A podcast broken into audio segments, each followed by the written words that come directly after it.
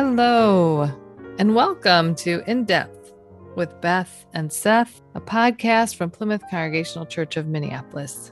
I am Beth Hoffman Faeth, and I am the Minister for Congregational Care and Worship at Plymouth. And I am delighted, as always, to be joined by my colleague, Seth Patterson, as we take a deeper dive into what was preached the Sunday prior. Today, we are looking at Sunday, March 14th, 2021, in which Seth was the preacher preaching on a text from Numbers 21. And the title is Why Should I Look at It? Hello, Seth. Hello. Happy Ides of March to you. Well, thank you. Yes, beware them, I'm told. Beware the Ides of March. I guess so. Yeah. And yesterday was Pi Day. There's all sorts of fun things with the, the dates right now. Well, right. And St. Patrick's Day is this week. That's right. But you are joining us from sunny Florida. Today. I am. I am visiting my in laws in Florida, and uh, I am looking outside at a pool where my daughter and my niece are frolicking, I think is the right word for what two seven year olds do in the pool. They are frolicking. And I'm supposed to introduce myself. My name is Seth, and I am your Minister for Spiritual Formation and Theater. And I am so glad to be here with you wherever I might be sitting. I'm glad to be with you. And I'm excited to have this conversation. Well, it was an excellent sermon and one that is uh, certainly worth talking about. So, how about if we begin with you sort of recapping in a couple of sentences this interesting passage from Numbers chapter 21? This is sort of an odd passage. It's part of that the Torah and the first five books of the of the Hebrew Bible that tells all these stories, uh, especially as the ancient Israelites were wandering from Egypt to their new homeland, and they they did that for a long time. And so all these things happen. And in this one, it's one of there's several instances, and this is one in which the the Israelites complained to Moses about their situation mean, they've been freed from captivity, but at least in Egypt, they knew what they were eating and where they were sleeping. But here they start complaining and they complain about the food specifically, which I find to be hilarious mm-hmm. that our connection with the ancient people is the same, that we will always complain when the food is not up to our standards. No matter what the standards might be, we are unhappy when the food is too predictable or bland or something. So they complain about it. And God is frustrated by their complaining and sends serpents, poisonous serpents, to come and bite them, which which is sort of a non sequitur response. It feels like to me, like, oh, you're complaining about the food here, get bitten by a snake. Then the people complain about that, rightly so, and they say, "We're sorry, Moses. We're sorry, God. We we shouldn't have complained. Please save us from these snakes." So God tells Moses that the way to save people from the snakes is to make a bronze statue of a serpent put it on a pole, and anybody who is bitten by the real snake just has to look at the bronze snake and they'll be okay. Thus, that is where it ends abruptly. Yeah, that, That's done. it. I so actually think there's solved. exactly. This pericope has always amused me um, because it's like God acting as the authoritarian parent and just saying, "Well, you don't like the food? I'll give you something that you really won't like. I'm going to give you serpents and they're going to bite you. And now we'll see how you complain. I, I don't know. There's got to look for the humor here.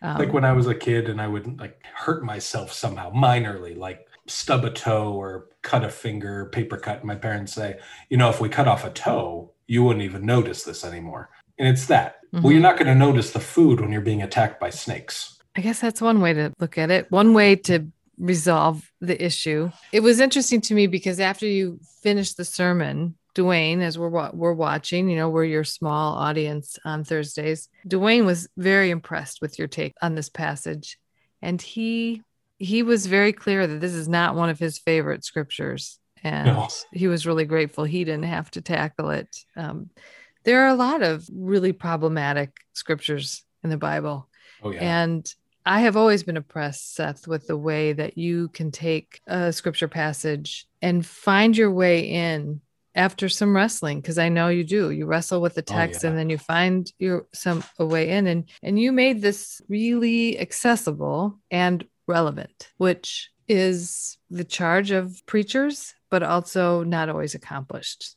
Well, appreciate it. Thank you. Yeah. This Yeah. one was a tough one. Indeed, because This was a very small door to try to wiggle through to find something in there. but you did and you found something really significant. So th- there's two threads here in your sermon. There's there's sort of two tracks and they're connected for sure but as i've been reflecting on it you tackle sort of two things. One is the issue and the understanding of impatience and you lift up you know how impatience lives in a very real situation with your daughter in your life but also you look at the people in the text as being incredibly impatient and therefore complaining about a thing that becomes really easy to complain about even though what they're really impatient for is a home and Right. settled being settled it has little to do with the food but the food becomes an easy target right Uh, and and you take us you take the listeners kind of on this journey through our own understanding of impatience. You know i'm sure everyone who listens to this sermon or sees you preach it will be reflecting on how impatient li- lives in their lives which i think is uh, again a real important piece of preaching. I just want to offer up a quote because i think this is really powerful. You say there are consequences for us when we become impatient and sometimes our impatience can result in insidious things like acts of violence, greed, or great abuses of power. Impatience is not thoughtful, it is reactive instead of responsive, and usually searches for the easiest and most proximate answer. Impatience has been one ingredient in the greedy recipe that has brought upon unforgivable acts of inhumanity. I need more land, so I will just seize it. I need a cheap labor force, so I will enslave it. I need more, so I will just take it now instead of waiting to find ways to live in relationship with others and the earth, our impatience has created crisis after crisis. That, whew, that's a big statement, Seth, and true. So I have a couple questions about this. Did Yeah. you come to this sermon knowing that, or was it through the writing of the sermon that you discovered that? I discovered it in writing. When I first looked at it, I really thought about the the second part, the part about the snakes. And at some point, it, it came to me that the solution to the problem was the same as the problem. And we'll talk about that in a moment. But it was in the writing of it that this whole piece about impatience sort of emerged. I often will free write at the beginning of the process just to sort of see what happens. And in this case, I hadn't thought about impatience that way before. But impatience is not the problem, but impatience is the thing that I wonder we're never our best selves when we're stressed. We're never our best selves when we're impatient. We're never our best selves when, for whatever reason, we have to drop down to our habits. And impatience is one of those times where we don't think critically. We just, if I do things that I have to be apologetic over, the impatience over my daughter's inability to get dressed through her socks, like just socks is a huge hurdle in getting ready. Well, think about things that are major so yeah i discovered this as i as i was writing i was pleasantly surprised Well, and I guess is what I've been ruminating on is, you know, how is impatience showing up right now and what are the consequences? You point us in that direction, but what were you thinking when you wrote that? i've been doing a lot of work with one of our subgroups called reimagining community safety and thinking about the larger conversation in minneapolis especially around what is community safety and as we're going into this trial about a police officer who killed george floyd. What where are we right now? And that what i'm starting to see is that part of the reason that this we're having such a hard time having this conversation is impatience. The impatience of needing a simple answer right now is causing a polarity and a divide that is not going to help us get anywhere. So people are impatient in saying defund the police. Whether they mean exactly that or not their impatience is bringing the whole concept down to a single line. Or the opposite is don't touch the police reinforce the police. And that's another form of impatience. I'm and fear and impatience go together i think which i didn't say. But we're often impatient because we're afraid of something happening. So we want to get through it quick. Well, So I I- think that was implied in your scripture. I mean, I mean, in your sermon, I really picked that up that the connection between impatience and fear. And you use this quote a couple of times because I know it's meaningful to you that the times are urgent. We must slow down. i love that because it's so counterintuitive Right. And I think it made many people pause like, wow, You're right. The times are urgent and the solutions aren't easy, but we have to stay with it. We, we have to stay with the work and, and because it is slow. That quote comes from a guy named Bayo Akomolafe, who's a Nigerian philosopher and writer and speaker. And what the little I've learned about him, and I've been reading more and more of him, is he is trying to find, he's trying to participate in the problem solving of modernity, of where we are now with all the crises at hand, but learning from all that we have um, pushed to the side from indigenous thought, from people who are centered in the land, from people who are contemplative. And that idea of just urgency does not mean speeding. Modernity tells us to move as fast as we can, as if that can somehow solve things. But we need to slow down. Then we'll have thoughtful solutions. And I know many people are past anxious for systemic change right and really frustrated that we seem to be living in a in a world that is so resistant to equality and justice and change particularly if it supports and lifts up dominant culture mm-hmm. so how do we embrace this understanding of urgency versus slowing down and patience brings us to either revolution or status quo those are sort of the two options, the two extremes. Mm-hmm. We either destroy it and start over, or we maintain the thing and hope it somehow solves itself. Those are impatient responses. Patience and slowing down means that you have to like sift through all that, find what can be kept and what can be discarded. And that's hard work. Well, and it leads into kind of the main thesis of your sermon to me. Yeah. Uh, when you talk about, you know, the thing, well, the thing is whatever the serpent is represented on the pole. Right. Like we have to look at the problem. We have to look at the problem and then we will know healing, which is a really beautiful take on this complicated passage of scripture, but also deeply both personal and communal.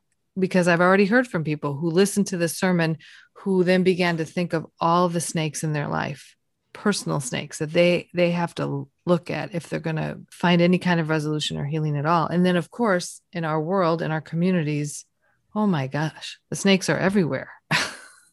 Yeah and we created them often partially through our impatience. You and i may not have created them. The people living now might not have but they were created by people. And just because the story began before we're born doesn't mean we're somehow in a different story. They're ours to deal with. Absolutely. And so my question for you as we we come to the end of our time together is what is as we think about who we are as community and church Plymouth, what is a snake that we need to really look at right now together as a church? That's a really great question. And I think there's probably as many answers to that as there are active participants in the community. And because of that, I would say my answer to that is our snake is our own power that we have created a system in a church that has historical significance and power in the city of Minneapolis and in the state of Minnesota. We have resources and we have a campus and we have people and we're not shrinking and dying we are growing but that power what do we do with it what what is it that we do with our with who we are that's sort of a harder snake we have built we have been bitten by our own success in some ways, our own place in the world or place in the community. And now we have to stare at that and know what to do with it in order to move forward. Because we can't pretend like we're insignificant. We can't pretend like we've done nothing. But what do we do next? And we can't blame it on this empire we've built that is Plymouth, right? We can try, but it's we who created it and we who have the also the power to disperse it in an equal just way. Right. So, what do we do with it? How do we participate in our community, in our city, in justice, and not just as a fortress of something, whatever mm-hmm. we want it to be, that sits in the city? It's that question of how do we, how are we neighbors and not just occupying a square block? And this also comes from these same, some of these same conversations about community safety. A lot of people at Plymouth don't live in the city of Minneapolis. So, what the city does around policing and safety might not impact them personally, but their church is in Minneapolis, and their church has never been anywhere else but Minneapolis. Our church has been in Minneapolis almost as long as the city's been a city. So, what they have stake in this as well.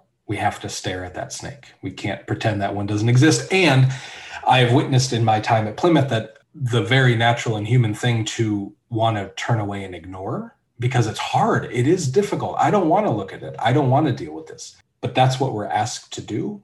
And to turn away just continues the cycle. When you think about the integrating of schools in the South in the 19 early 1960s, and you think about the horde of white people yelling at the one African American student walking into class. That was not all the white people in the community. That was some, but most of them stayed home and didn't show up mm-hmm. on either side.